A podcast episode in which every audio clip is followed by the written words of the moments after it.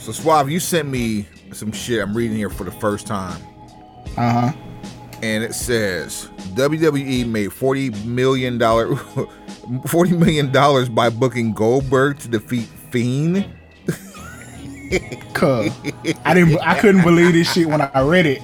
I was like, Nah, I can't. I can't be the only one that sees this shit. I, I gotta send this to somebody. Has to feel me on this. Pause. Okay, so for Impact, Yeah. I wanna And say not, this again. Not, not the And- and 20 year not- anniversary either. not to be confused with the company based out of Nashville. damn, damn owl. Yeah, fuck that owl. Uh, WWE made forty million dollars by booking Goldberg to defeat the Fiend. How so? Well, glad you asked, Suave. At WWE Super Slowdown, Super Showdown, Ah, 2020, the tipping over four foes, wrapped in four vogues. WWE Hall of Famer Goldberg defeated the Fiend Bray Wyatt to win the Universal Championship for the second time in his career, which subsequently ended the Fiend's second reign as WWE champion. I digress. I, I checked it. Check this out. What? No, that was his first reign. No, the second one. People don't remember the first one. The Fiend had one reign. I know what you talking about. Oh, oh, that's right. Because we almost we almost got outside with a belt for the Fiend. That's right. Yeah, yeah, Uh, uh-huh, yeah. Wait, uh-huh. yep. Good, good call there, sir. Now, Yeah, yeah, yeah, yeah. That's what that's what I'm here for. Here's my question though. Yeah. Does it does it feel weird to acknowledge Goldberg as a WWE Hall of Famer, considering what his WWE career consists of? yes, simply because it's also the same weird of Sting. Facts. Sting's best appearances for the WWE were his debut and his last match. Damn. Not even WrestleMania. Yeah, WrestleMania was a that was an ego stroke. It was a spectacle. yeah, it was a spectacle and an ego stroke. but the debut I, I, I remember that my excitement i was a kid again for a brief moment in time i was a kid again when he when he debuted the survivor series And then subsequently on the next night on Raw, i mean same shit. Cause I was up in the I- not in the cheap seats, but I was up higher than I'm normally used to. and you out you was like yeah yeah yeah That type shit. I was like, oh, oh, turn the fuck up then. Because you know, the higher you sit in an arena, the more the more reckless the comments get. oh man that was that was me at mania 25 i was three rows from the fucking roof You see what I'm saying? The the lower the ticket price, the lower the face value of the ticket price, the more reckless the comments get. So it's like it's almost like Twitter. If you keep it surface level or you're real close to the ring, that's that's big money in bullshit talk. and then when But- you when you're in an actual arena versus a stadium Right. you're oh, Or- or- uh, that's, that's that's uh, really it's really prime seating because as you go up, the distance to the ring isn't as proportionate as one would think. It actually Right. appears closer because you get a Right. better view from the from the overhead. It's it's level. It literally is levels to this. it's, it's levels to it and, and for those who don't know when you come to dfw and you happen to go to any wrestling event or any event at cowboy stadium there's literally because of the way it's set up there is no bad seat Oof, that's a. Ooh, that's a hell of that's a hell of a charge right there, brother. Like you just inviting people to go in there and do dumb shit. i mean y'all can go in there and do what you want to i'm not gonna be fucking with everybody when i go it's either gonna be in a suite right, up top where i'm not bothered or motherfucking down down, down low, the- three three four rows. The sweet the sweet spot where if, if something you know what I'm saying? that's Where the- elevated. where the rich, where the rich shit talk go on. the, the But- side betting. Yeah, that's what I'm saying. That's where the side betting go. That's the side betting section. There you go. Yeah, I like that. Yeah, yeah, we're gonna put that into rotation. Don't ask me But- how I know. Back, back to this forty million though. We should be we should side bet at a pay per view. We, we should we should get some randos at a pay per view I was about to say that's the most sports entertainment shit ever. Me and you Yeah. start side betting and then include the na- the yahoos. Be like, be like, motherfuck DraftKings. We got this shit covered right here. Get a copy. No, but but but not don't fuck DraftKings because I'm pretty sure they might have some money for us. Uh, I mean soon. I mean the colors, just the colors. the colors, Duke. The colors. Back So- to this forty million though. All right, so on the Strictly Business podcast, former WCW president Eric Bischoff noted that the wrestling business is all about money and WWE made the right decision in February of 2020. First Quote. thing I don't agree with. Quote, I can give you about 39,999,000 reasons why that was a decent idea. It was all about business. It was all business. $40 million, and I know what wrestling fans are thinking. Oh my God, it's all about the money. Yes, ladies and gentlemen, it's all about the money. You're gonna, you're going to give the customer what the customer wants for $40 million. You're the chairman of the board of a publicly traded, a publicly held company. Are you going to have to answer to your shareholders because you turned down 40 fucking million dollars because you didn't want a character to lose? 40 million dollars, that's a class action lawsuit. You got to do what you got to do. If a character is strong and Bray was, that loss isn't going to matter. A strong character can take a loss. Now, granted, that character is a very unique character, had to be handled in a very unique way, but it could have been possible to do it. Let's assume that loss to Bill Goldberg, for the sake of argument, in Saudi absolutely caused Bray Wyatt to hit a roadblock. Brick wall. Boom crash. Does that cost you more than $40 million? The answer to that question, sir, is yes. Yeah. It, it, it, it ultimately did. The last time we saw Bray Wyatt was at WrestleMania in 2020, correct? Mm, is that 20 or 21? It wasn't last year. Last year was outside. Was it last year? Yeah, 20. So if the last if last year he showed up at WrestleMania was 2020, and the last time we saw him in a WWE ring was on Monday Night Raw the day after Mania, when he hit the she gone. Wait, wait, wait, wait, wait. So, wait, Goldberg becoming champ, that's the setup to 37. What? Are we certain? 38 was well, 38 was this year. So 36, 36.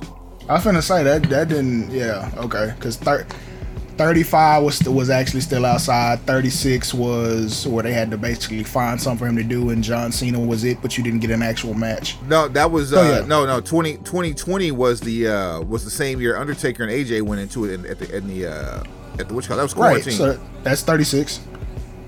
Okay. But so, uh, who did Cena face? Cena face. At 30 at 36, the Fiend. That's the Firefly yeah, yeah, Funhouse. yeah, yeah. So my thing is this: Does it cost more? Than, uh, cost you forty million dollars? Easy. If the last time we saw the Fiend was the day after Mania, and he was he was on the he was on the way to murdering John Cena's merchandise, dollar wise. facts. Fuck yes. That's two. We're talking two years, and the the lockdown. Like they they put an end to it. Not long after that. I mean, the the loss to Goldbergs just started a a downward slope, an avalanche of poor booking choices. Knowing, like, we broke down some of the mathematics on his merch in 2019 when he debuted. We were like, oh shit, the masks are selling. Everybody wanted one for Halloween.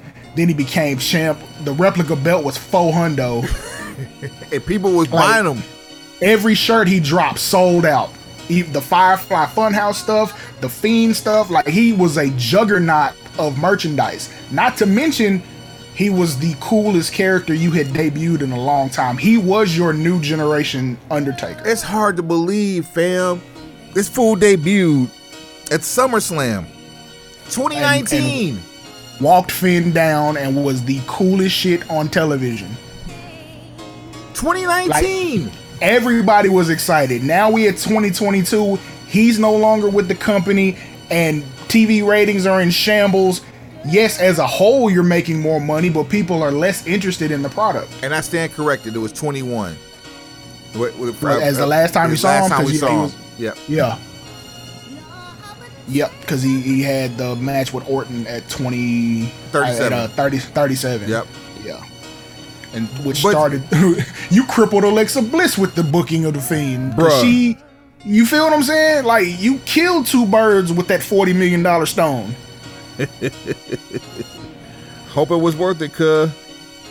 Right, and I I, I totally understand Bischoff's point of view, saying you have a line item that says, for this one event taking place, I made forty million dollars.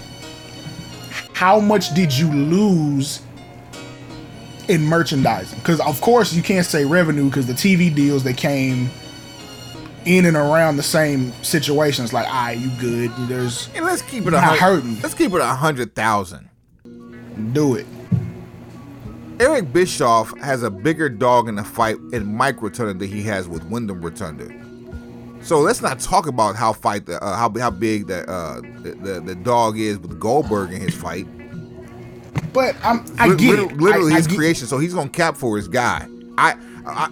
I, and, and I'm with you too. I understand where he's coming from, but long term, if you turn the corner and actually do what, I God, God forbid I say this, you actually do what the people wanted you to do with Bray Wyatt, the You'd have got that 40 how many times over? in spades. You could have had a a printing press with just Bray Wyatt's face on the bills. Like, I don't think it's an understatement to say that character wise, you had the modern day Undertaker. That was Because it. everybody felt that. Everybody had that same energy. He had like stadium level entrance, um, dope music, ridiculous presentation. Like everything about what was going on was that was your crossover. Like that was your you had so many different things that you could have done with him involving people from outside. Like he was he was a Rob Zombie project waiting to happen.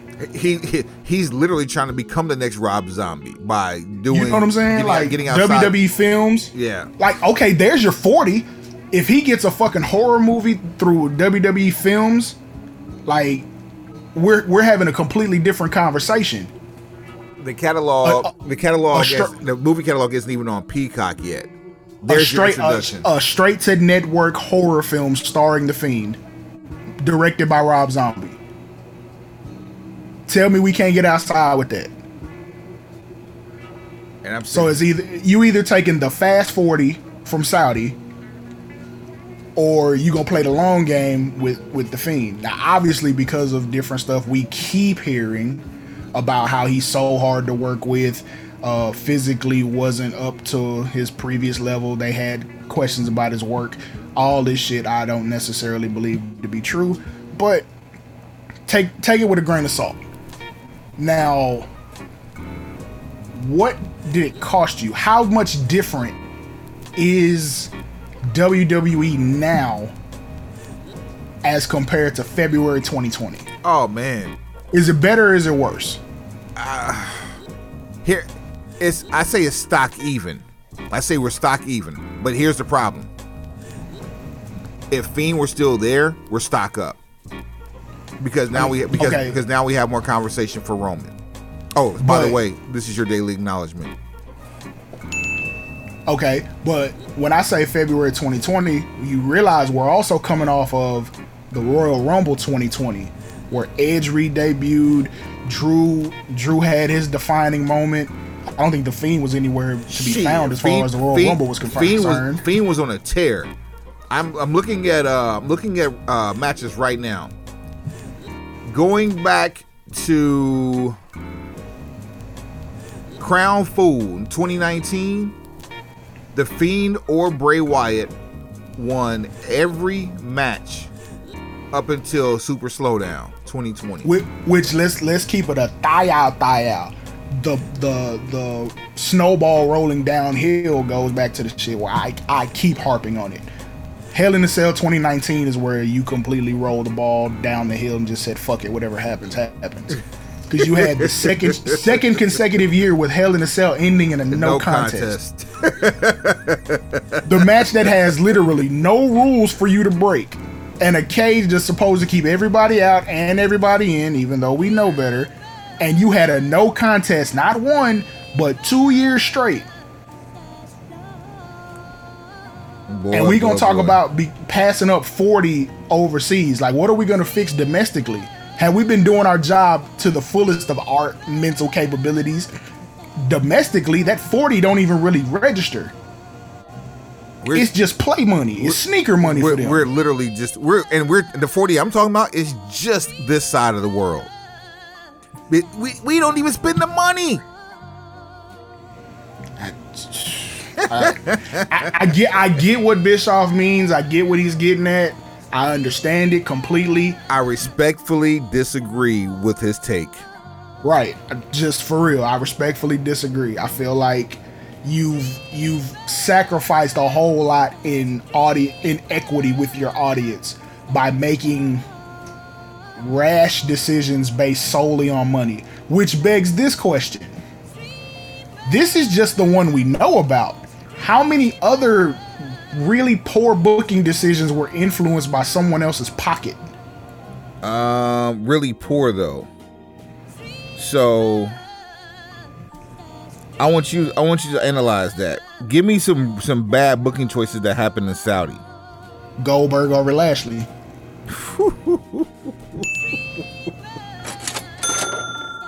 Go- Goldberg and The Undertaker. Now that one was that's probably the worst one of all time. That's just poor execution. The booking wasn't bad. It's just those two people were not supposed to be in the ring together doing that. Yeah, this is just somebody behind the, the joystick on create create a wrestler or create a match mode and Facts. Um, oh, um, Roman Roman versus Lesnar with the in cage the finish. cage. Yeah, boy. Yeah, that was that was definitely bad. These are literally off the top of my head. These are not even. We're not pulling up match cards. Greatest Royal Rumble. Uh, I mean, that's something to entertain the people. But that's think- what that's what wait, made hold on, hold on. But money though, think about how much money you spent to make that happen. Fifty people in the in a in a Royal Rumble style match.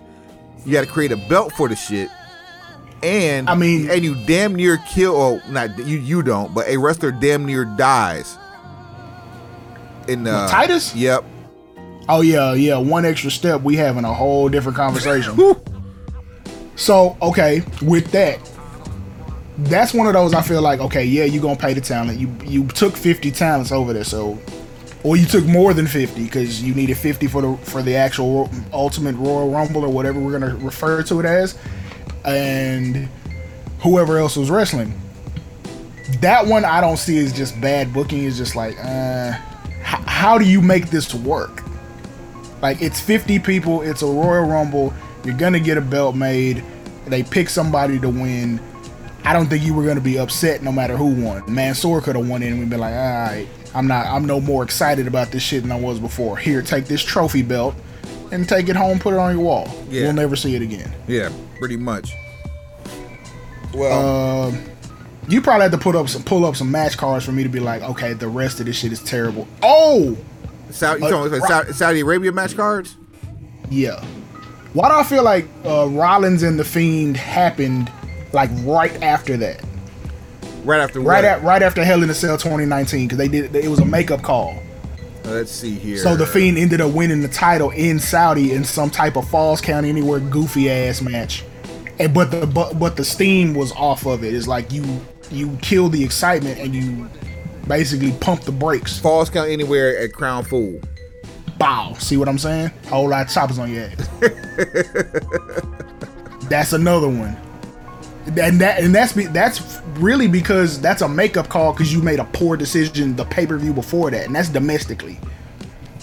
What else was fucked up over there? Because there's always something. Well, the whole the whole shit was they started going over there in 2018 after the killing of uh, Jamal Khashoggi.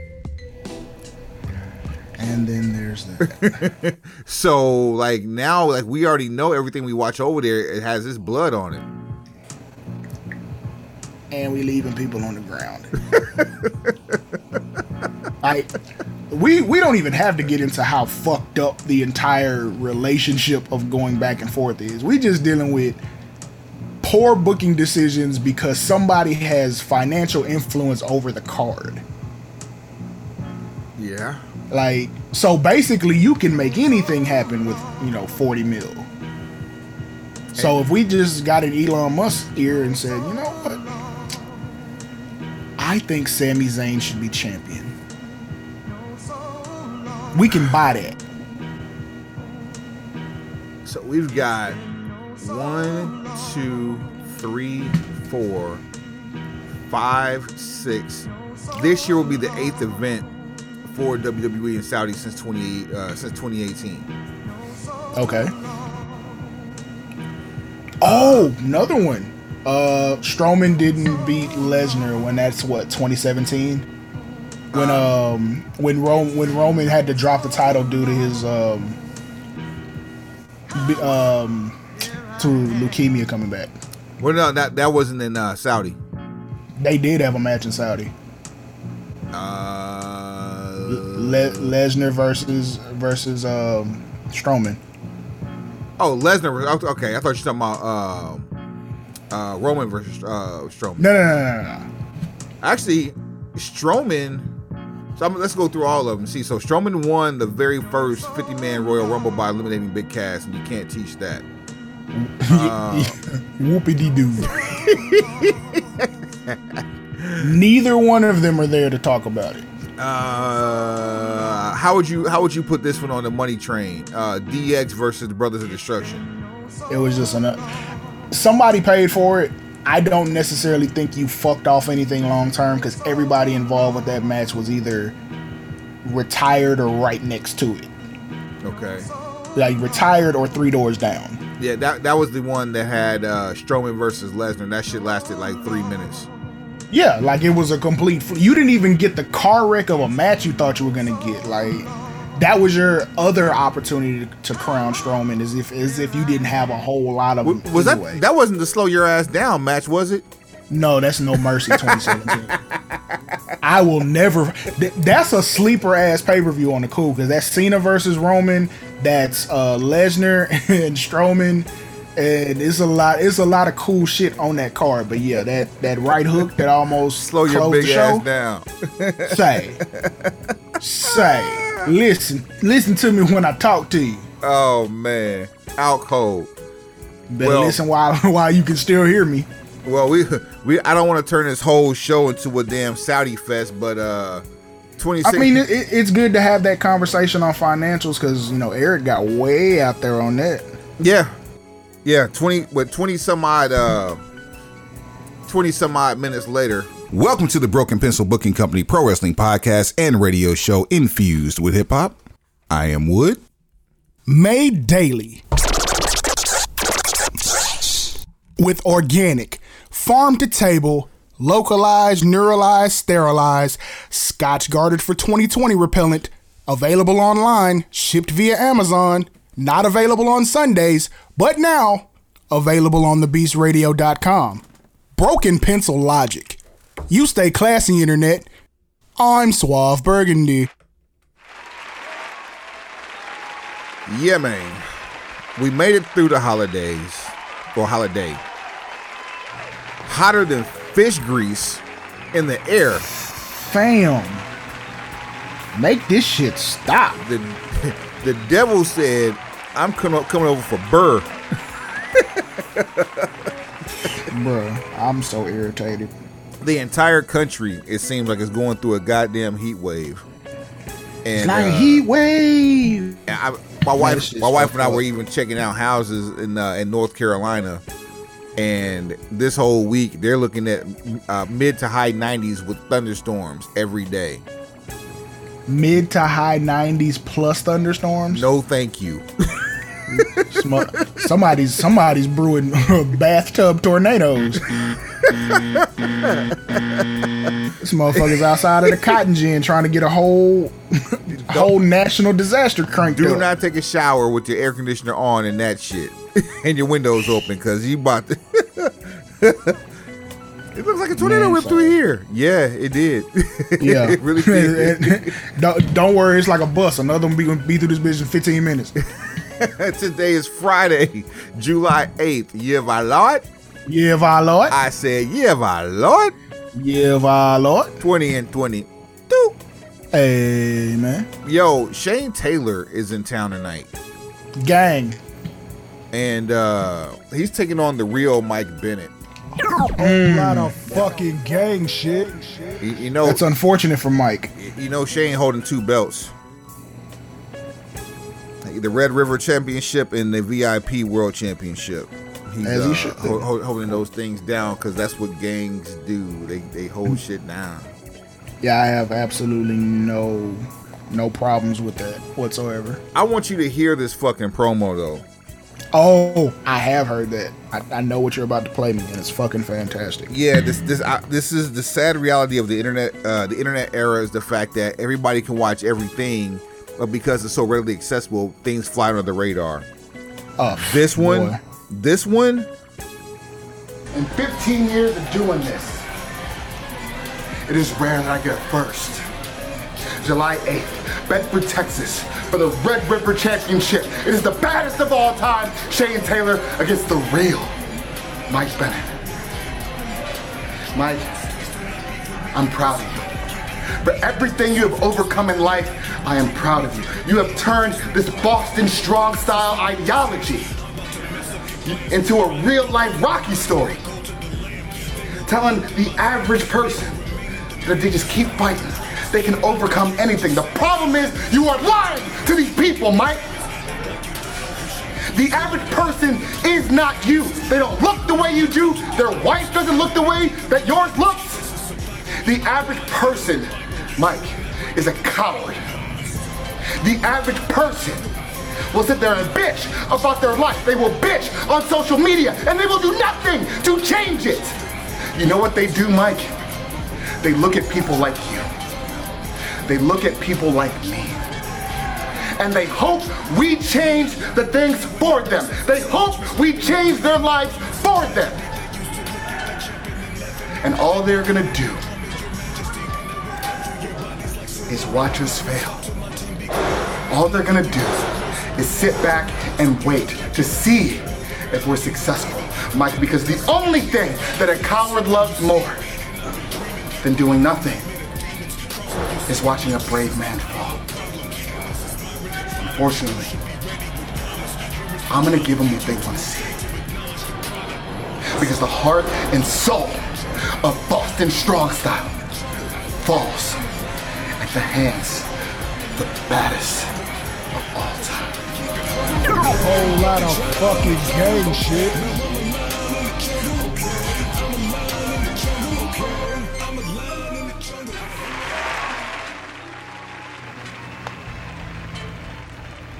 I'd like to send my condolences to Mike Bennett's jawline. Oh man, Maria, I really hope you have your life insurance in order for Mike. You guys should work on hand signals because he might be not be able to speak for a while. Y'all Lloyd's of on- London on line three, please. Get get hand signals down. Uh, see if you can't get a dry erase board. Not to be confused with gang signs. No, no, no. No, no, no, no, no, no. We need like baseball third base coach signs. Yeah. Um. It's, it's, it's really just asking, do you want which uh, flavor tea do you want, and do you want it hot or warm?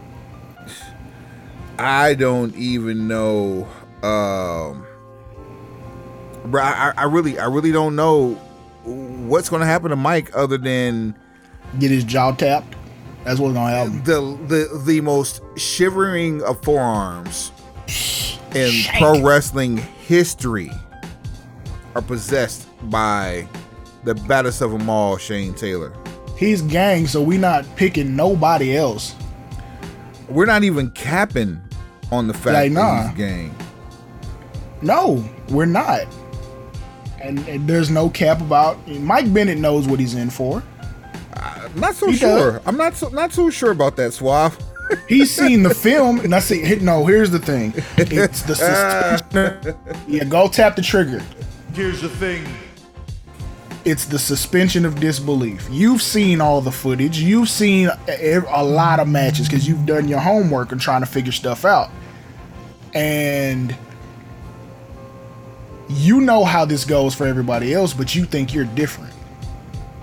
And because you think you're different, you'll actually put yourself in harm's way to prove that you are different just to end up the same. Good luck with that. It's not it's not gonna work out for you like you think. Before we dig too deep into the uh, into the agenda, we have another internet entry. This one Once again, a Whole lot of fucking gang shit. the fourth man, Ron Murray. A You heard it here first. When and if the Street Profits break up, Montez Ford, he's eventually gonna be a champion, like a you know big belt champion. You feel what I'm saying? Talking clear business. But uh, the other dude, Angelo Dawkins, might be a rap for him. You know, we might see him wrestling at your local bingo halls. You know, maybe even an MLW championship. Like I, I could see him something like that. I could see him going a route or something like what's the guy Moose? You know, that played in the NFL and he's a champion at one of the other subsidiaries and he rebrand himself. I could see that. But yeah, man, I I, I don't think Angelo Dawkins stock is going to trend upward. It's going to be like Cryme Tyme, but worse. There's actually going to be a star that comes from it though, Montez Ford. Ooh, that's a hot take loaded. Uh, I disagree respectfully. I think Montez Ford will be a big belt champion. He's already packing on size, um, in a in a very high clip that more than what I expected. He, you know, who his body type reminds me of in terms of where he started to where he's at right now and where it looks like he's going to end up. who that? Randy Orton. You think so? Re- remember remember how skinny Randy Orton was in 2002 2003 or how that's Oh, of course not I do. slim not skinny slim I never would have imagined that he would have filled out and packed on that much muscle. He probably gained about 20 30 pounds worth of muscle over the over the 20 years. Uh, Montez Ford has probably added about 10 pounds just in the last year. You think it's just ten? could be it could be more. It it looks like somewhere in the fifteen to twenty range, just on upper body mass. Pause. and it's definitely upper body mass on that and I can tell you this too He already had bunny hops too, so if he's working Oh. working legs even if he's working legs even half as much as he's doing upper body, he's like yeah, he might surpass Orton. it's dangerous what he if he adds more weight to his leg workout it's dangerous what what'll happen to him more more dangerous to the opponent to the opponents but on the other hand Dawkins is an accomplished amateur there is absolutely no reason to watch him suffer because one goes down in fact what I have seen over the last few days since Ron sent us that is both of these two campaigning for so, for solo runs Dawkins wants NXT run. Ford wants a WWE run. Dawkins playing chess. You know he is. You know that- he is. that- yeah, there's no reason for you to stay on the main roster if there's a street pro- profit split. Okay, say it's an amicable split. Say it's like a draft situation where they get split. like D-Von and Bubba Ray. That type of situation. What's unless Dawkins already has a new character in his hip pocket, going to NXT is the move because whatever you got on your mind, you can work it out there.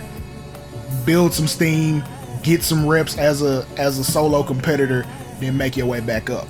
Do you re? Otherwise, otherwise you're gonna get pigeonholed into doing street profits type um shtick, while Montez is you know he's on the loading dock for main event. Do you?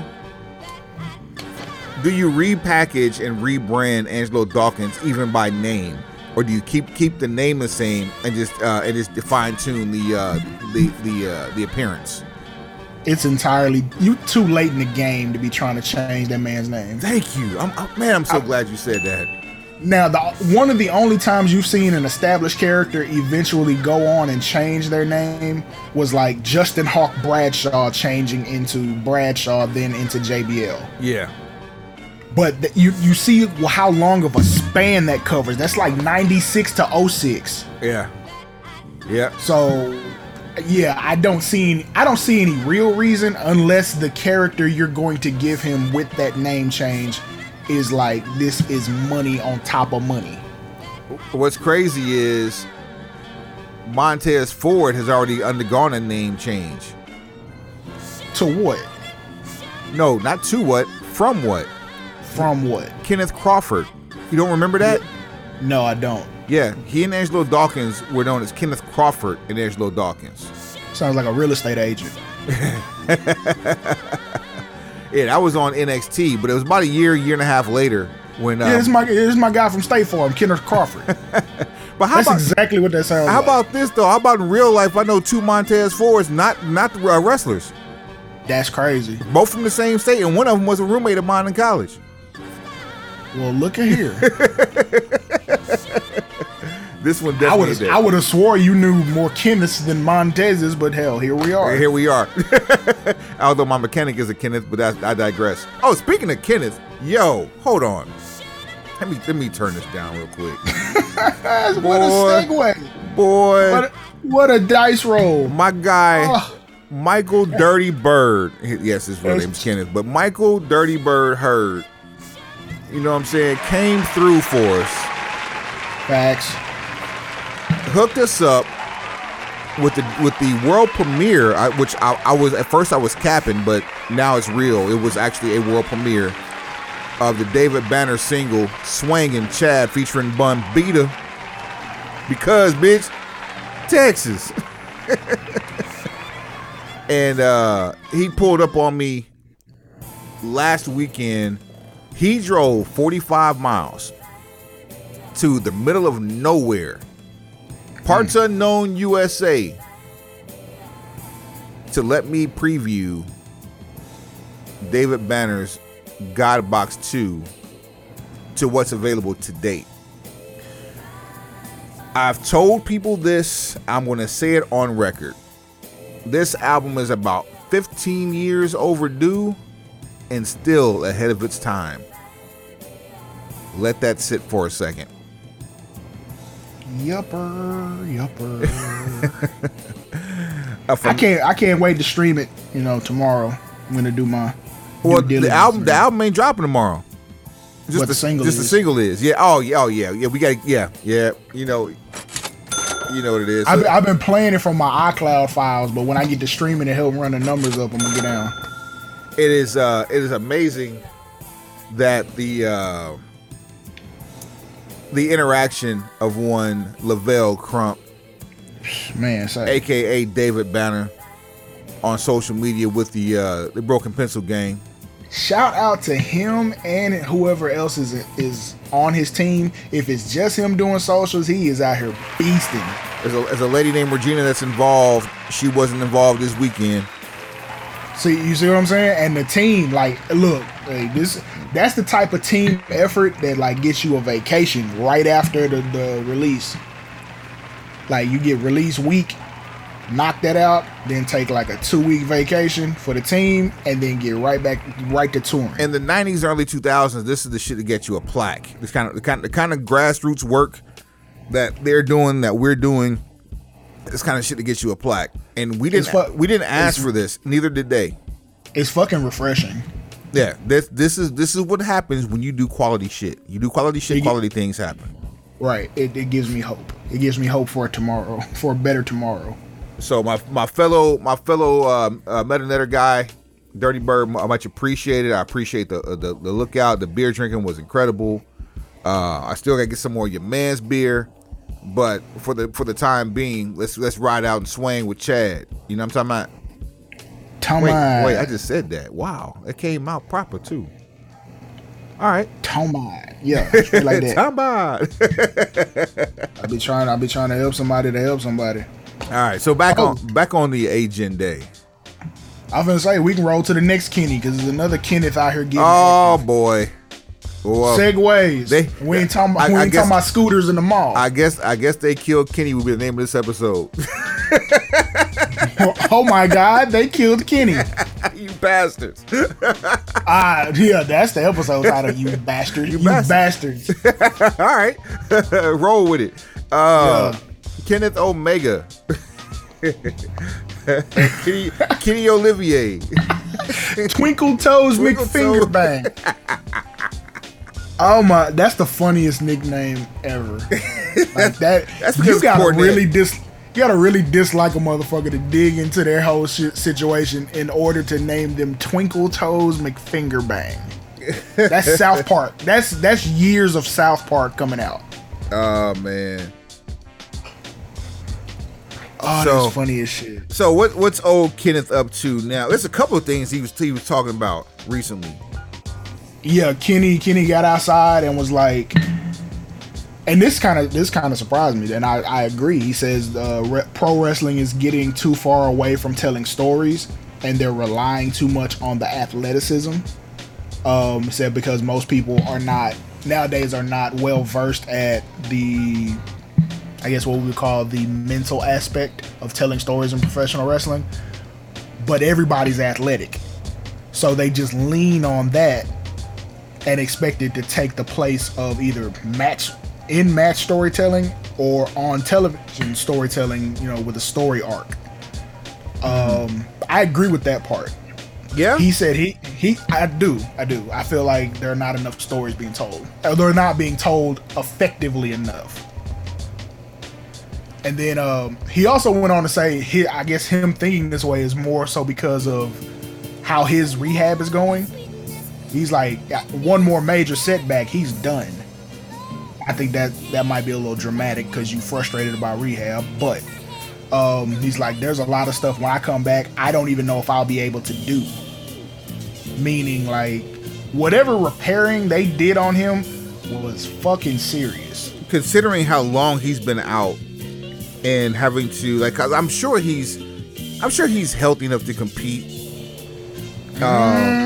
When you dealing with with with neck and spine and nerve issues, you can't.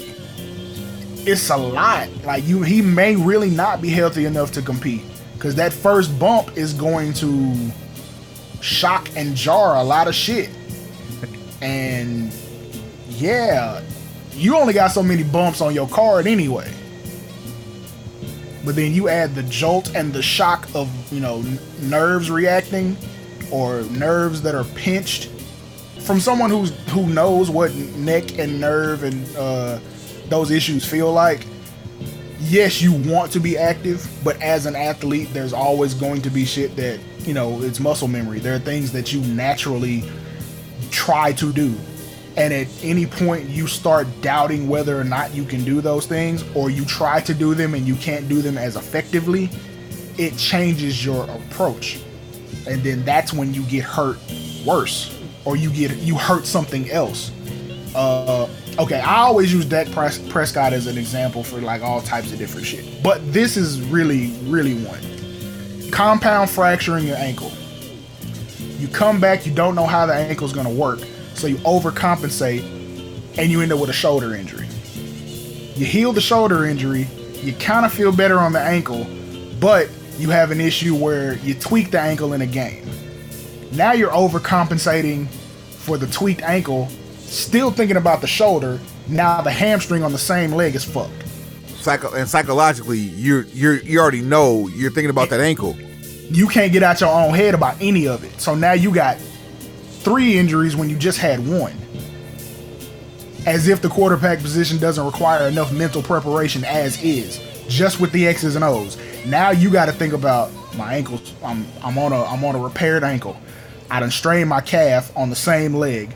I also fucked my throwing shoulder up same side. So now my whole right side is fucked. Or my whole left side is fucked. Either way. Or worse than that, both my sides are fucked up at different levels. And I'm trying to put up 400 yards a game. so that's where I absolutely cut him slack. But like that's that's how injuries work with athletes, and you have to get out of your own head. Kenny is used to a very, no pun intended, breakneck style. Yeah, Like, does- snap. he- he- he every, everything is snap. S- Yeah, Crisp he, he sells hard. He, he does a lot of shit. It, there's some there's some things in his game he's gonna be able to keep. Like V trigger, he'll be able to do that shit. He'll be fine. The one wing angel, that shit might be gone. Some of that shit just might not work. Uh, he might still be able to do the the uh, leapfrog rocker dropper, maybe. But like the match he had with Christian, I guarantee you will not see another one like that. Where he takes the unprettier on a chair. Yeah, I, I, I think again. I think all that extra stuff because remember uh, him versus Okada, he was on that uh, on that skinny, hard ass, unbreakable ass table they have over in Japan. Right. So yeah, Never again. Japan shave Japan shaved some years off of him.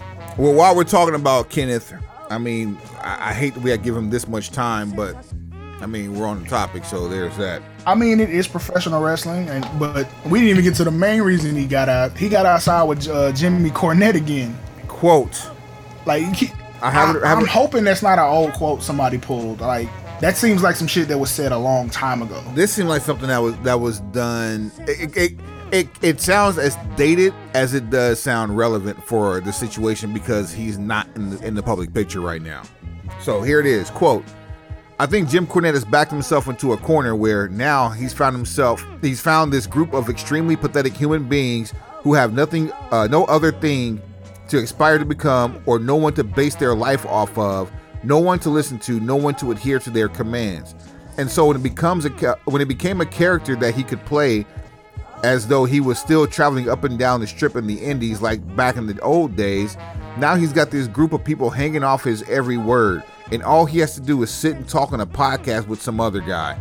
When he realized he could make money by delivering hateful speech, he backed himself into a corner. And now, if he wants to make rent, he has to buy a fancy uh, McDonald's double cheeseburger meal. He has to talk about things that are going on to get attention and a lot of time, and that's going to be yours truly. Boy, get over yourself. Right, you haven't wrestled in a year, and for those who re- listen to, Cornette's two podcasts that drop every week, he hasn't mentioned him more than pass in passing in like a very long time. The fact His- the, his- the fact that Cornette won't even call him by his his wrestling name. Right, Like, come on, man. but there's been nothing to discuss. You've been you've been mending for like what? We're at a year now. But when is the last time Jim Cornette has actually called him Kenny Omega? I think uh, maybe sort of recently, and it was because they were talking about the the video game shit.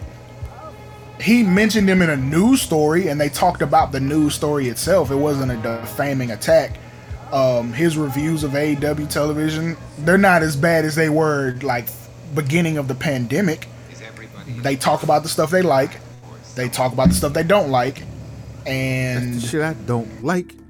he, yeah, that man has what 40, 50 years of wrestling experience. You expect him not to be able to dissect shit? He does it, but he does it for both brands. So what's what's the real? Either you want people to talk about you or you don't, because like you could say the same thing about Meltzer. Meltzer downplays a whole bunch of shit. Um, is obviously extremely irresponsible with his uh, social and civil discussions, but he shoots down anybody who has anything perce- that has the perception of negativity around AEW. So everybody's doing it for a check. Nobody's doing this shit for free. You either doing it for a check or for the pursuit of a check. So what is this a situation where the participants of the wrestling industry are going to be the reason there's never a real wrestling media? Because now this whole generation is sensitive as fuck. And and more out and just as outside as the previous generation. That's the part that like don't line up. We just talked about, you know, uh, mustache guy ending up at as a ride director at fucking Disney. this this this sensitivity that you're speaking of is the same sensitivity that got Jim Cornette subsequently remo- removed from NWA programming, and they haven't been the same ever since then. They actually have they were actually on the uptick because of his commentary on a weekly free show. Uh huh. And now he's making that money plus some from the comfort of his own home. And- who who really won? And the great and, and the, the crazy thing is, as we discussed on this very podcast, is something he's been saying since the 1980s. So, not to say it was right or wrong, but 80s you got nothing, mm-hmm. 90s you got nothing, 2000s you started starting seeing some agita, 2010s he wasn't even relevant. 2020s, well, no, the, the late teens, but not the early and mid teens. But 2020s is all about podcasting. He reinvents himself just back into wrestling on the commentary side because why the hell not? Just to pull the plug on him again? Because you got the you got the MLW stint on commentary. Oh yeah, I, I forgot about my my bad. And then also the ROH and the TNA shit. Like, he been- he's been getting a- I'm, so I'm, di- I'm a- discounting some major shit. He has had a, a check, a consistent check from the industry of professional wrestling at one level or another for almost a 50 piece. Fried hard. Boy, Like everybody, you see the, the shit we talk about all the time. Everybody wants to make shit okay when you're making money for it. So now, leave leave him leave him be. as, as a character no less. And that character is James E. Cornette. But this the shit he thinks for real. Like okay, Yeah, for people for people who listen to the podcast, like you get a lot of wrestling breakdown. You understand why things do or don't make sense. You it there is a bit of a um generational gap depending on the type of wrestling you started watching first. My my first brushes with wrestling are during the time he was probably making the most money as an actual manager. So it's the 80s, the early 90s. So having that perception of professional wrestling, I completely understand where he's coming from when he breaks things down. And more times than not, I agree with it.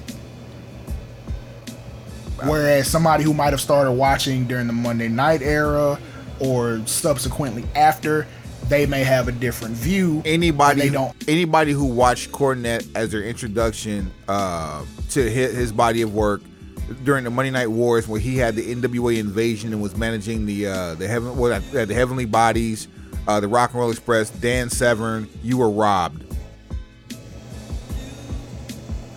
Plain and simple, you were robbed. There's way way other stuff out there. If we start start your catalog with.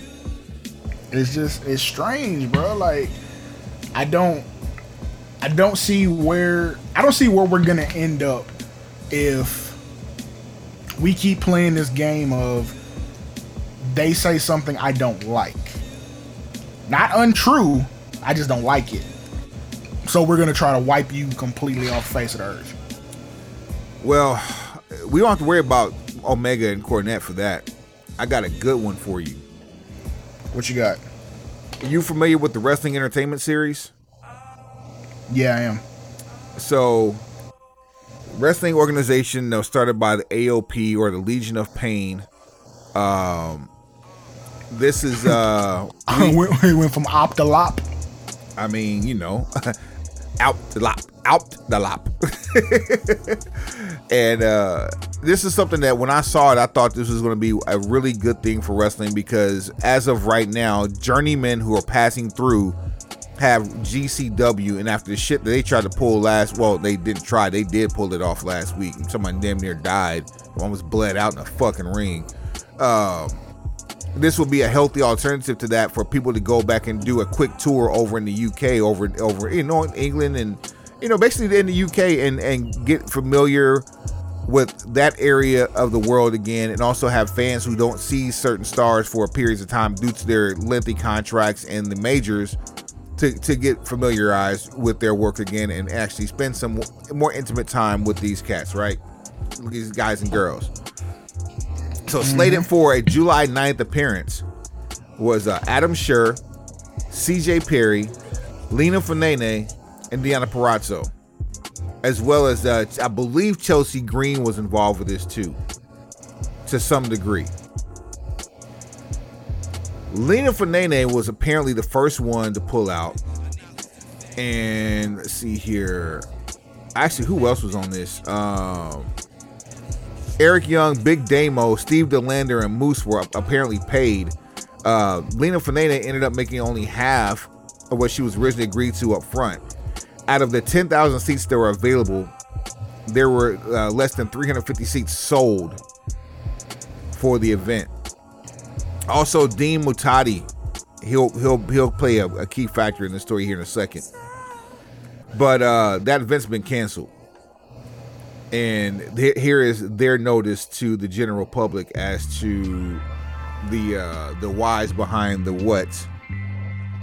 Quote: Dear fans and followers, unfortunately, we will have to cancel the event scheduled for this Saturday at the Motor Point Arena in Nottingham, England. We are deeply disappointed in the news that we have to share, but with so many talent not showing up, we have no choice but to cancel the uh, no choice then to cancel the event. Our team worked so hard on this event day in uh, day in and day out for the fans to come on come with a different type of wrestling event and believe that still will be able to show that in, in the future. We do not want to say that all ta- all of our talent that was scheduled have been paid in full, and that Lina Fanene was paid her deposit, as well as she changed her mind and did not want to show up to wrestle anymore. But for now, we have to apologize uh, for this, but not promise that it will end here. See you soon, Team WES. That's rough. uh, we probably will never see the uh, Legion of Pain again um, on big time TV. Dean Mutati has been sitting over there for a few days apparently, and since the cancellation has decided to hold a free meet and greet in the same location as the event. That's some stand up shit right there. Facts. So, why you think you'll never see him on big TV again? they're they're they they were the promotion. If if they're if they're blaming the talent for this event going south, how can how how, can they in, in clear conscience go to another locker room and not not expect like bad shit to happen? Like professionals are professionals, and that's one thing, but you you're you're putting entire like you're you're, you're putting people under the bus by basically saying that this event ain't going on because wrestlers got paid and decided not to show up. I mean, every rapper ain't a CEO or a show promoter either. so, but but at the same time, when they go back to being a rapper, rappers fuck with them. So maybe this is just like this is a, a clear sign that hey, we may have the money to do this, we may even have the desire, we don't have the infrastructure. So either we need to find the right people to put in place, or we just need to go back to doing what we did to get this money in the first place. So we'll we'll you know Paul Ellering will take us will be with us wherever we decide to go, which it seems like a perfect situation for Jacksonville because either you can go to Ring of Honor and and crash out there, or you can do AEW, which is like you know one show a week, and you know three four pay per views a year, get get your money together, and and live happily ever after. Now, with talent either not showing up, like they're not making the trip, you can't control that. If if you paid a deposit and then that person decides for whatever reason they're not going to participate, nudge, nudge, wink, wink, because we do we do know either from things we've seen personally or things that just are public knowledge. Once shit gets cranked up, and if Stamford finds a way to fuck with it, they will. Stamford's petty. We know this. so what is it to say? Okay, you know they they paid your ten thousand, your your ten thousand dollar you know booking fee, gave you five grand deposit, and then Stamford calls and say, well we got something for you, we'll give you forty to not go. Not go, yeah. Sit down, don't move. Forty in an NDA. Man, Chelsea You- Green. feel me? Yeah, Chelsea Green took to Twitter to respond to, to the uh, to the statement. "Quote: Instead of blaming the talent who took weeks off to come to work for your new company under the impression that you could be trusted, try refunding the fans and apologizing for your lack of organization." Obviously, that's that has to be coming one way or another, either by choice or by force. The refunds are gonna happen. I mean, it's nothing. Period. It's nothing for me to call the bank and be like, "Hey, reverse this. I'll pay a fee." That's why you buy everything with a credit card because the credit card company gonna get their motherfucking money back immediately. Yep. You'll you'll see that shit come back in like three to five business days, and that's being like generous. Super generous. You pay with a debit card 60, 90 days, it's gonna be all type of shit. You're gonna have to jump through hoops and prove all type of different stuff. But the refunds are coming. Second of all, nah, I ain't even gonna go there because that's that's gonna get us in trouble. I know what I wanted to say, but that's gonna get us in trouble, so I'm gonna skip that part. Um, who? I mean, look, if you got paid to show up and didn't show up, you you on some bullshit. Period. Whether they paid your deposit or paid you in full, if you got paid to show up, and you didn't, what what are the best abilities? Availability and reliability. Straight like that. So you didn't exhibit either one of those. Like I wish we had snow on the on the cash right now to remind you motherfuckers about what a contract means. so if you if you're not gonna follow through, I don't think you. Sh- that's that that's that gaslighting and virtue signaling and all these other different fucking you know terms we have to learn how to use nowadays. Like you did the Chris Jericho shit. That's easily, easily, easily a conversation that can be had between you and whoever it needs to go to. Because it sounds like you just putting shit out in the air that people haven't gotten refunds yet. So you didn't say anything about you not getting paid. You just say you took weeks off. See, weeks off from what?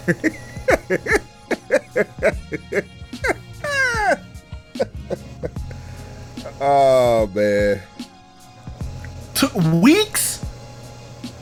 Nah, okay, okay. Keep it real. Me and you, me and you, DJ, we do a whole bunch of different shit. We outside. So we outside. So imagine someone says, "We want to bring you overseas. We want y'all to tandem DJ this tour." Cool. We on. We on. We negotiate our price. The price we negotiate is obviously going to be something that encompasses how long we're going to be away from home. yes. So it's not just the services; it's the the amount of effort that we have to put in to pull this off. We're gonna be away from our families, away from our homes, spouses and children. So I need compensation not only for what I do when I'm with you, but to make sure that my house is able to run smoothly in my absence. so once that, once whatever that number we come up with, plus tax, and we submit that invoice and that's paid, there's no more conversation about how long I gotta be gone. Kiss the kids, hug the wife, be out. straight like that. Here's some money for for right now. You, soon as I get this next piece, here. Meanwhile, here go uh Earn and Paperboy. You know what I'm saying? Like at what point? Like when did we do this? like, why are we out here living like this? Why are we out here? Ch- nah, I, no, you not. No, you can't. You can't do that. Or if you did it, you trash for that. Weeks? You took weeks off from what? You took weeks off from something and didn't get compensated for it. That's even dumber. I'll never do that. yeah. I don't care what it is. I'll never take weeks off from the shit I get paid for to do some shit I ain't getting paid for or ain't getting paid enough for. Ever.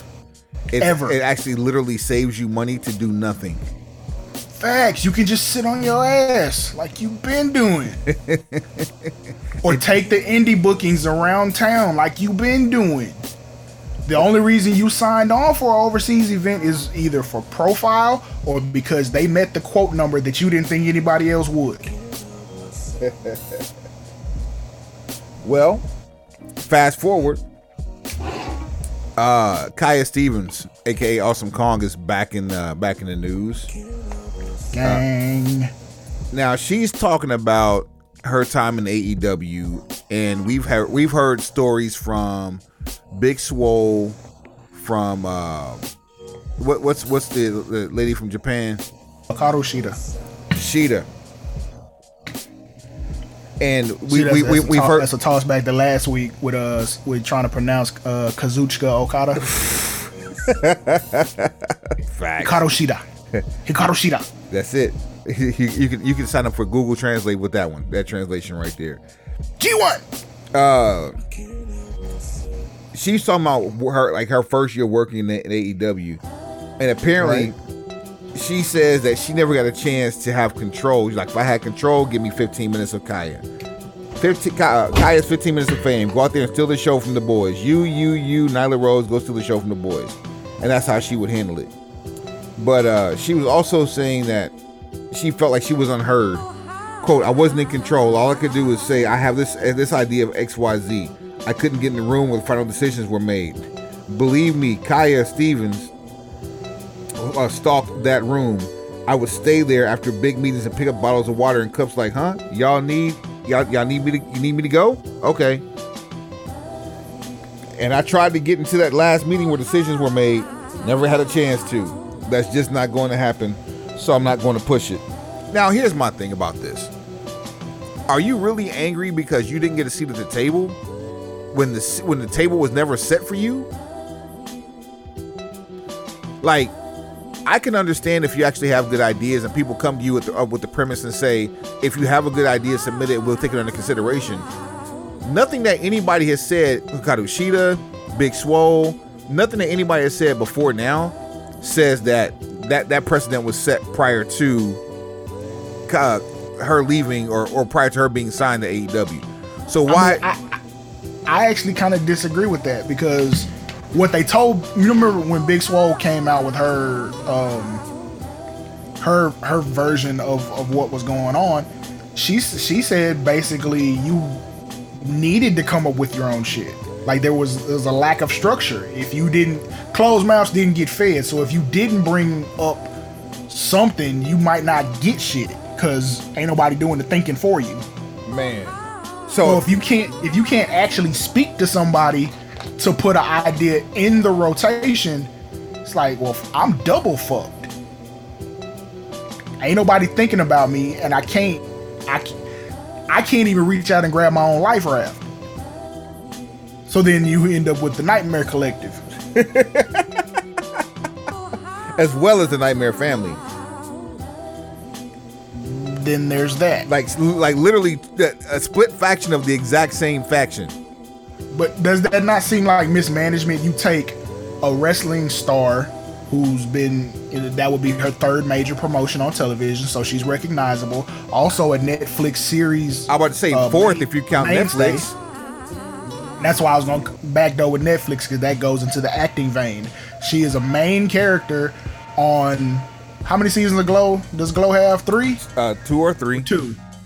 Yeah, so it's not like a one and done thing. You've had at least two seasons. Like she's a mainstay. Her face is as recognizable as anybody else on your television. Possibly more so because Impact and slash TNA during their their uptime, WWE for a short spell, AEW, Japan, Netflix, which is global. You know what I'm saying? Like, how would you not take any type of suggestions from that person. Yeah, she she's a battle tested veteran of more than ten years, which to me is enough to be able to be able to submit ideas. Like let, let's keep it a thousand. She might have been the second most famous person next to Chris Jericho when AEW first kicked off. Damn. Damn. Like you, and that's me. Like I'm giving Jericho a little bit more credit than probably I should. She might have been the most famous at the time it was probably warranted. But you might be right because from a women's perspective, she definitely was the top the top dog. Like she was she should have been earmarked for a title, but she did the right thing by you know making making it making it look good for the younger people, for the for the younger talent. Fuck the right thing. What's the right what's the right amount? what I wouldn't give to see Kia Stevens versus Serena Deeb right now?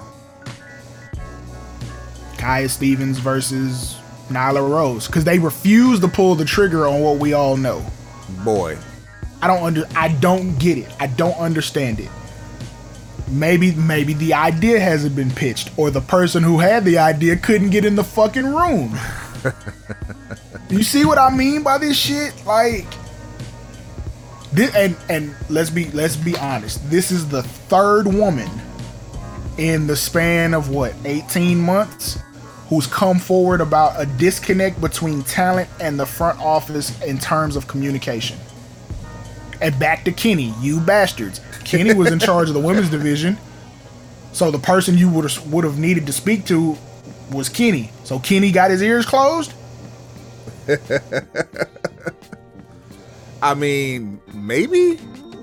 So yeah, we we have it. We have issues in the communication between whoever's over the division and the participants in said division. Because if Sheeta's having financial issues, and you know she's not really living her best life here over you know stateside, that's one thing. Big Swole says there's a lack of structure creatively. not enough uh, detail or attention to, to certain talents. You basically out here flapping in the wind. And she said, you know what? I don't like this. I'm gonna I'm gonna try my hand elsewhere. All of a sudden, when she started to shed a little bit more light about what was going on, then Kanos, you know, showed his his petty side. Now you have this third individual, the most tenured of them all. She ain't really beefing about it, but she's like, "Hey, this is what it was when I was there. I couldn't get an idea out. I couldn't get in, in the room to talk to the people that could potentially say yes or no to the ideas I had." And she doesn't seem pressed in from what we're reading. Now we haven't heard any audio if there is any, but she doesn't seem pressed about it. And you know why? Because she's the most financially established of the three. Man, I mean, you've been in the game as long as you have, unless you want to. Well, I, I almost. I'm not gonna do that. I'm not gonna do that. I'm not gonna do that. I had to say it three times to check myself. I almost went somewhere I shouldn't have gone. Um, but no, you're absolutely right. She's been in the game long enough to and, and put some money back, and then she's also got the Netflix. The or had the deal on Netflix. Like, if she doesn't have paper, it's on her. She could easily be the breadwinner, but you know, for for her household, that's neither here nor there. She's financially stable with this industry, Right. or has been. So, like, you hate. It's, it's just one of those things that you hate to see that someone so, so talented had to retire because the industry didn't dictate that she was needed, that she was a necessity. But good for her because she can go home and parent. Good for her because she can go home healthy. Because we never heard of her having a, have, having a real injury outside of you know giving birth. And she she can speak her truth and not worry about, you know, losing money behind it. We good already. Right. So now now I can tell the truth and you can't tell me shit that's gonna bother me. Yo, um, speaking of shit that ain't gonna bother me, we've uh we've talked about this uh, these guys ad nauseum. We feel that we're looking at the uh one one of the greatest eras in tag team, if not the greatest era in tag team wrestling, and we've even seen round one of this one. But coming off the heels of AEW Dynamite, top guys issued a challenge challenge was answered. Listen to this. Yo, first of all, Here we go. if y'all gonna mention our names on national television at 10 o'clock at night, can somebody please at least let me know? Man, come on. I'm gonna phone calls. Yo, give us a warning. I think I got chicken house alarms going off. Yo, it's July. I'm running down through the chicken house in my underwear. It's the middle of July. It was 80 degrees last night, man. We gotta keep these lines open. We got farm out here. I didn't know what was going on, but hey, Yeah, run it back. Hey, Run it back. hey, but don't don't hey, hey, don't get it twisted. We certainly appreciate it. Yeah. Y'all mentioning us. Yeah. Yeah. So run it back, FTR Briscoes too. Hey, let's do that Hey, let's shit. do this, baby. Let's do that shit. It seems like people really enjoyed that last one, chick. Critically acclaimed. Hey, I thought it was a pile of horsemen. I thought it was a pile of horse shit. worst night of my professional career. Hey, you but we, understand we what gonna I'm run it back. Hey, but now what does FTR have in common with all the other tag teams out there? Tell me what they do. They got their best match ever from the Briscoes. Ah! Can I be real with them, chick? I think you being real That's with a me. Hey, and, and now let's break it down though. Leading up to that match, leading up to that match, we was busting our ass. We knew this baby was coming. Big Murphy's here. Bless the Lord, the baby's here. But we knew the baby was coming, so we knew we had to stack up in the spring. All Hustling extra hard. All right, we was doing two, three shows a week, doing what 30, we had 40, to 50 do. matches. uh, Yo. even before that Hey, match. we had to stack up. We knew what we had to do. Four matches that very week. We had four matches that weekend. We wrestled FTR. That was three. Hold on, let me stop real quick. What is Chicken always doing on these videos? What are the chickens always No, doing? no, what is Chicken? Uh, Mark Briscoe. What is he always doing in these videos? drinking? Or, or and Drinking chocolate milk. no, he had straw. He drinking Nesquik because he had strawberry milk before. yeah, he's on some Nesquik. He got he got his bunnies up.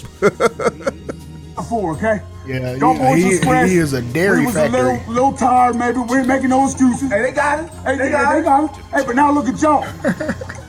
Now y'all boys on a hell of a run. I They give it to you. They ran. Hell of a run, but hey, look like y'all boys might be getting ready to run out of gas. See, the difference between then and now is, hey, I'm feeling We're like a, I'm feeling like a daisy, baby. I, am we fresh as daisies, Feeling like daisy, we baby. fresh as daisies. FTR. This run that y'all's on is getting ready to hit a brick wall. We kickstarted y'all boys, y'all ran a whole circle, and now y'all about to hit a damn brick wall. Y'all about to find out. Lowell, Massachusetts, Briscoe's FTR2. Let's do this shit and shine them belts up, boys, so we make it 13 times. Them boys back in the house. Chick cut that shit off. Woo!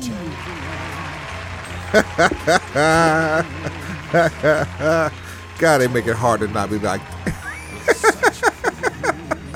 Look, if you're going if you're going if you're trying to sell me a show and you start off by selling me FTR Briscoes too, you've made a major step in in piquing my interest to purchase this event. It's downhill from there, but how far and how fast downhill depends on the weight of the person on the ride. That's all I'm saying. Oh man. So I mean, we gonna see. We gonna see. However, yeah. if the rest of the card is strong, yeah, you, you will see. So we'll talk about ROH Death Before Dishonor uh, on next week's show We got in detail. We got we got time to let the, let the card build up. I just hate the fact that this this pay per view is in about two and a half weeks, and uh, actually, well, two weeks now, and we we we have two matches.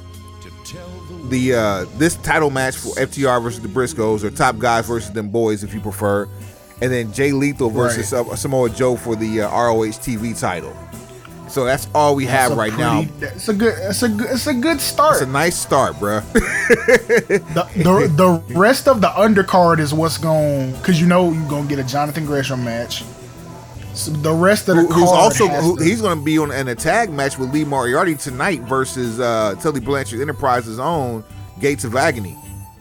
Shouts Uh-huh. out to Kaun. you know what I'm saying? And speaking of Khan, rest Um, in peace to James Caan. So I mean, we we got to figure out how that's gonna work. Um, yeah, I'm I'm not mad at what's going on for that right now. That sounds sounds like a good idea. So we do have we do have an answer about something we asked before. Okay. we we're like, with with the formation of Ring of Honor, since Ring of Honor doesn't have television, would the higher ups, with you know the whole merger, would they be upset if Kanos did business with the Briscoes in a separate venue? Or is it just you're doing business with us? Let me quote Lauryn Hill. We don't want them on TV. Let me quote Lauryn Okay. Hill when I tell you, I add a motherfucker so you ignorant hear me. What do I mean by that? MJF dropped uh-huh. the biggest F bomb ever on live national television. Internationally, it wasn't even edited on the on the on the live showing, and disappears, gets scrubbed. But we made a whole damn near a whole episode about the Briscoes and the reason why they weren't on AEW television, and reasons why they possibly wouldn't be and, and possibly could not ever be on AEW television. But leave it to MJF to say fuck on TV and make the Briscoes not look nearly as bad for the shit they did oh 12, 13 years ago. Oh no, they still look bad for it because they're not. this isn't happening. They're not doing anything on TNT. You just like you can say it looks bad. Eh, nah, not in comparison. You you, you know why. You know exactly yeah, yeah, I do. why. Beyonce got a song called "Who Run the World." Do you think? Do you think we get them on AEW television prior to Death Before Dishonor? I don't know. I I have no idea. I can't call that one at all. If you do, then you might as well sign him. Mark and Jay, we still want you on the show. Like, yeah, like you gonna have to stop the per diem shit. Like, it ain't gonna be just spot pay. Nah, If they if they if they show up on on any if they show up on a Turner network, they are all elite. Yeah, period. period. There has been a contract signed. Cause you nah nah. You're gonna have to sign them. You're not gonna you're, to. you're not going to send them back to to uh, to Nashville to go win these belts from the from the Good Brothers again, are you? I think you've done all you can do. and that was more of a homecoming because oh, I didn't know they were twins until I saw some like an early match. They were in Impact back when they were like 18 years old or TNA, and that they were There's twins. I didn't even realize it. Fam, there there's only two places to go from here. Well, three. Up or out? Stamford, Stamford, Jacksonville, or everywhere else. Which which they've already done. Traveling traveling vacuum salesman. We here to suck up all the money. Straight like that. So it's one of those it's one of those three. And at some point, they just gonna be like, you know what? Chicken farming ain't so bad. Running through this Money in the Bank card real quick. Liv Morgan became your women's Money in the Bank uh, contract winner, and then later That on, was shocking. later on after Ronda Rousey defeated uh, uh, uh, Natalya by submission, apparently she was a little injured in her knee. Liv Morgan comes out with the cash in and the most unassuming cash in ever. I really thought she was about to lose, but your winner, SmackDown Women's Champion, and and to very uh, high praise, Liv Morgan. The the crowd likes who they like, and they really like Liv Morgan. Um, her coworkers speak glowingly of her. the industry Uh, as, as as a whole speaks glowingly of her. Every uh, damn near everybody from every organization that's active on social media gave her a, a, a live congratulations via Twitter. Facts. So it's she's likable on camera, off camera. Hopefully, they give her booking and stories that make this title run somewhat memorable. Special, you need something positive to happen with women to wipe away the fact that you don't have women's tag team champions anymore. Oh, and speaking of them, speaking of them, they have been removed from the WWE roster. That is Natalya, or sorry, uh, Sasha Banks and Naomi. Until I see something that says All elite. No, no, no. Just, just to, so I see an official release. I need something official. I don't think you're going to see anything from WWE that says that that's an official. That's official simply because it, it puts a light on things that they don't want to advertise. But okay, look at look at it like this. Then you don't want to put the light on it as far as you know they've been released, but you go through the legal part of them being released, and they just decide, you know what, we finna play the game backwards. We're not gonna even gonna, we we meaning Naomi and Sasha. We're not gonna say shit about being released. We just gonna show up on Dynamite on day ninety one. And that could very well be the case. You gotta play the long. You gotta play the long game, you bastards. like the Goldberg shit, you took the Fast Forty, and now what? Now your product looks like Fast and Furious Forty. Oh man. There's no more car tricks you can do. There are no. There is no more smoke and mirrors. There's no more nitrous oxide that you can pump into an old school or a new school to make it do anything that we haven't seen. But we're on the 40th fucking 40 movie. you took the fast 40 and didn't play the long game. So now with this, it would be better if you got in front of it. You tried to leak the story to take some of the attention off McMahon. Like everything that we know, time, especially in this this social climate that we're in, you got two weeks to be in the news cycle. If you can survive those two weeks, everything starts to go away. Good, bad, and different. Fast Ain't nobody talking about McMahon no more. man, that, how fast that go away? You you feel me? That man stepped down as CEO. Uh, what a week and a half ago? Not even. But two, uh, it was it was two weeks ago. Okay, two weeks ago. Prove my point. Two weeks ago was the biggest thing you could talk about. Now, eh, it's, you know, another day at the office. two weeks. Amazing. Joy, Joy comes in the morning is a month like, bruh, you bastards. You mean to tell me you gonna crucify me? But if I can survive for two weeks, And I'm actually, back outside. and actually looking at the roster right now, uh, Sasha and Naomi are both still on there. So Till they off the website with with future endeavors, we can't say shit. Yeah, e- even though the title says it's vacant and been held for 47 days. Like, just just get rid of the title. Matter of fact, get rid of them and the titles if you want to prove me uh, right over here. Uh, other notables: Bobby Lashley defeated uh, Theory for the U.S. title. Theory t- gets becomes the eighth person into the Money in the Bank men's match, and he becomes the Money in the Bank contract holder. Uh, everybody else retains the Usos retaining the shadiest damn victory over the uh, Street Profits. That was just I don't know what the fuck that was. That's a it's a setup. That's a setup for SummerSlam. That's all. Uh, Bianca Belair defeat, uh, defeated uh, Carmella, and uh, As expected. a- after the uh, the show went off the air, Pat McAfee, who's known for calling Baron Corbin bum ass Corbin, gets uh gets active on uh, Pat McAfee and gives him the deep six on the floor and accepts a match for SummerSlam.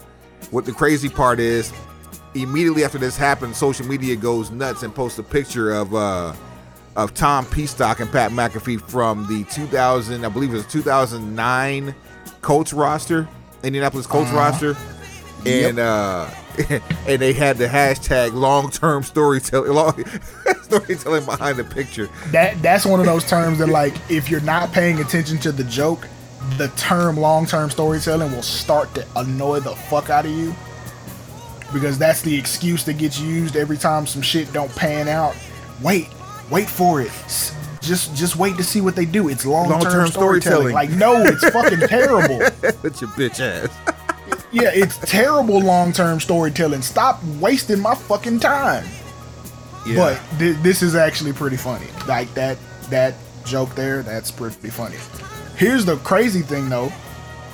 As of right now, you have just as many matches booked for SummerSlam that involve participants from a different world and not the show with Dwayne Wayne. from where you come from. Yeah, different world from where you come from.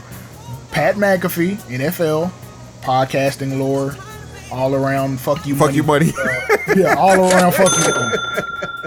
and shouts Corbin- out, shouts out to his new contract too. Price just price, price just went up.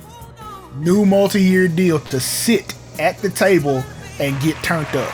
And I don't know if you saw the uh, the tweet by Michael Cole or not, but Michael Cole has given uh, Pat McAfee the highest of praise. Says that uh, Pat McAfee makes him want to come to work, made him fall back in love with wrestling all over again and be a fan.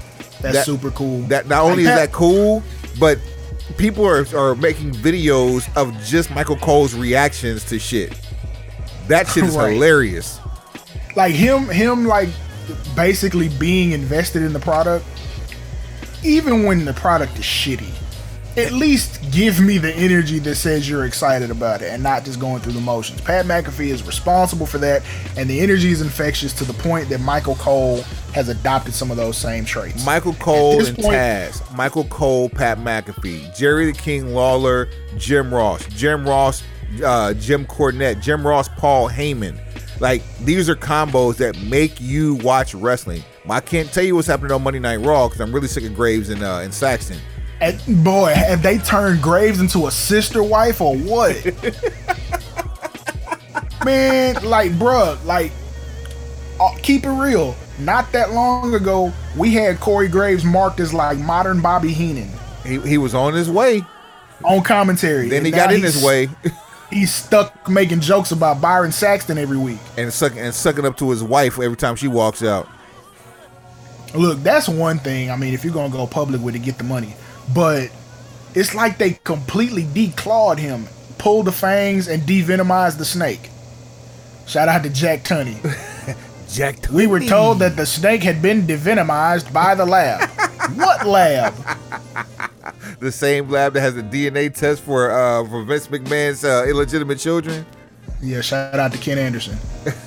Kennedy. Uh, Kennedy. yo, so you said Pat McAfee is- from football, and we're talking about some of the SummerSlam matches that are booked so far. What else? Then you got his opponent, NFL, even though he's gone through the developmental system. Okay. Um, you'd be you'd kind of Lesnar's a homegrown WWE talent, but Yep. he spent as much time as a UFC fighter as he has as a wrestler. Factual factuals which one which is one reason why he's still able to go to the level that he is at 45 years old after having a large portion of, a, of an organ removed And people forget that. Like he's such a dominant beast of a human being that you forget he's missing half of his inside. hey but wrestling four matches a year versus 104 matches a year will do that for you And ladies and gentlemen, that's how you play the game smarter. not, Not harder. harder. And then also um, Jake Paul. Bobby Lashley, who same. Uh, uh, actually, he didn't spend as much time away from the E and, and, and MMA as uh, Lesnar, Nah, he got he got way more service hours in wrestling. but Bobby Lashley has more MMA fights than Brock Lesnar.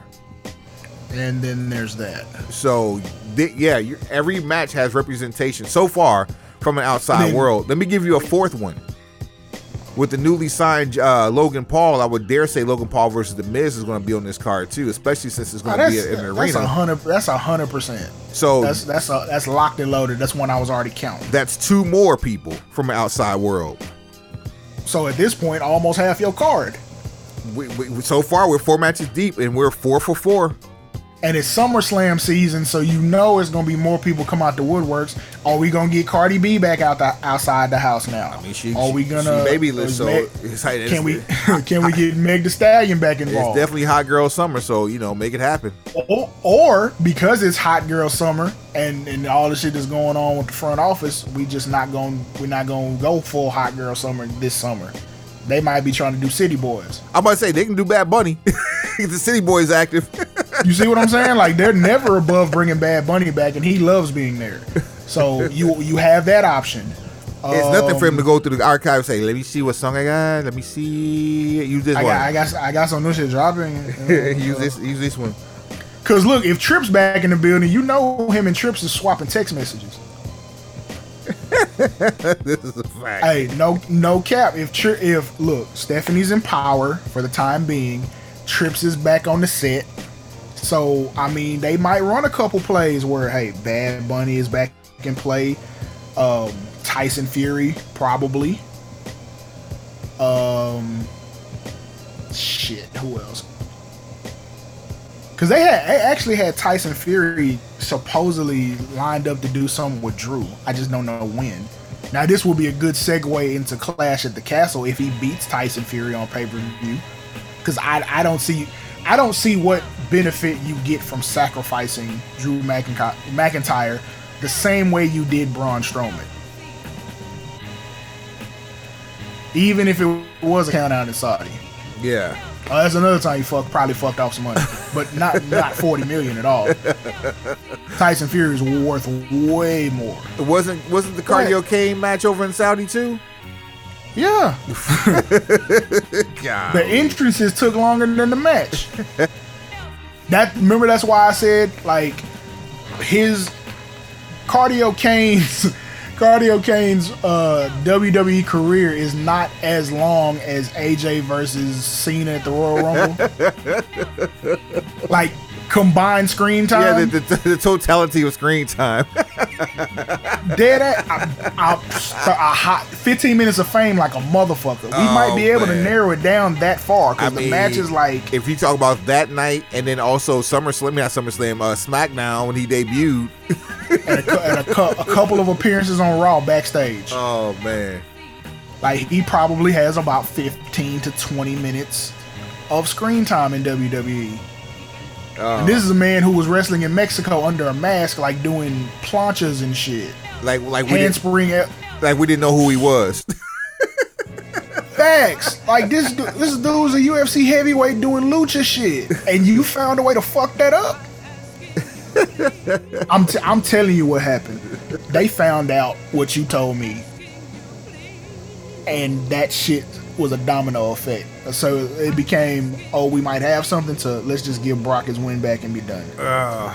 It- it's sad because I, I I'm not no. If I say something, it's gonna start to no. Can't do it. Can't do it. Uh, we getting active next week. It's uh, it- it's hot as hell. So we we gonna be talking about SummerSlam. We're gonna be talking about Ring of Honor. Uh, there's always more shit. We got to come back around. We got is we got we got we owe y'all. We haven't we haven't done a tournament for y'all in a while. We got one coming. So y'all just, just hold just hold your horses. Sit tight. The show at brokenpistolbc.com, brokenpistolbc at gmail.com. That's at brokenpistolbc on all things social. So that's at brokenpistolbc on what? Everything. Everything. Everything. Uh, Broken Pistol Logic with the shit. You can't write this. Price just went up. Mark my words and fuck the casual fan. Those are your hashtags. Johnny, thank you for playing. Tell them what they've won. Pencil pushers. Heads up. Ah, shit. Pencils down. Not even I was expecting that. Well, shit, we're done. Now we we got some more shit. Or that's it. That's it. Fuck it. Well, shit, that's what you won. Enjoy, enjoy the lightning round. Uh, shit.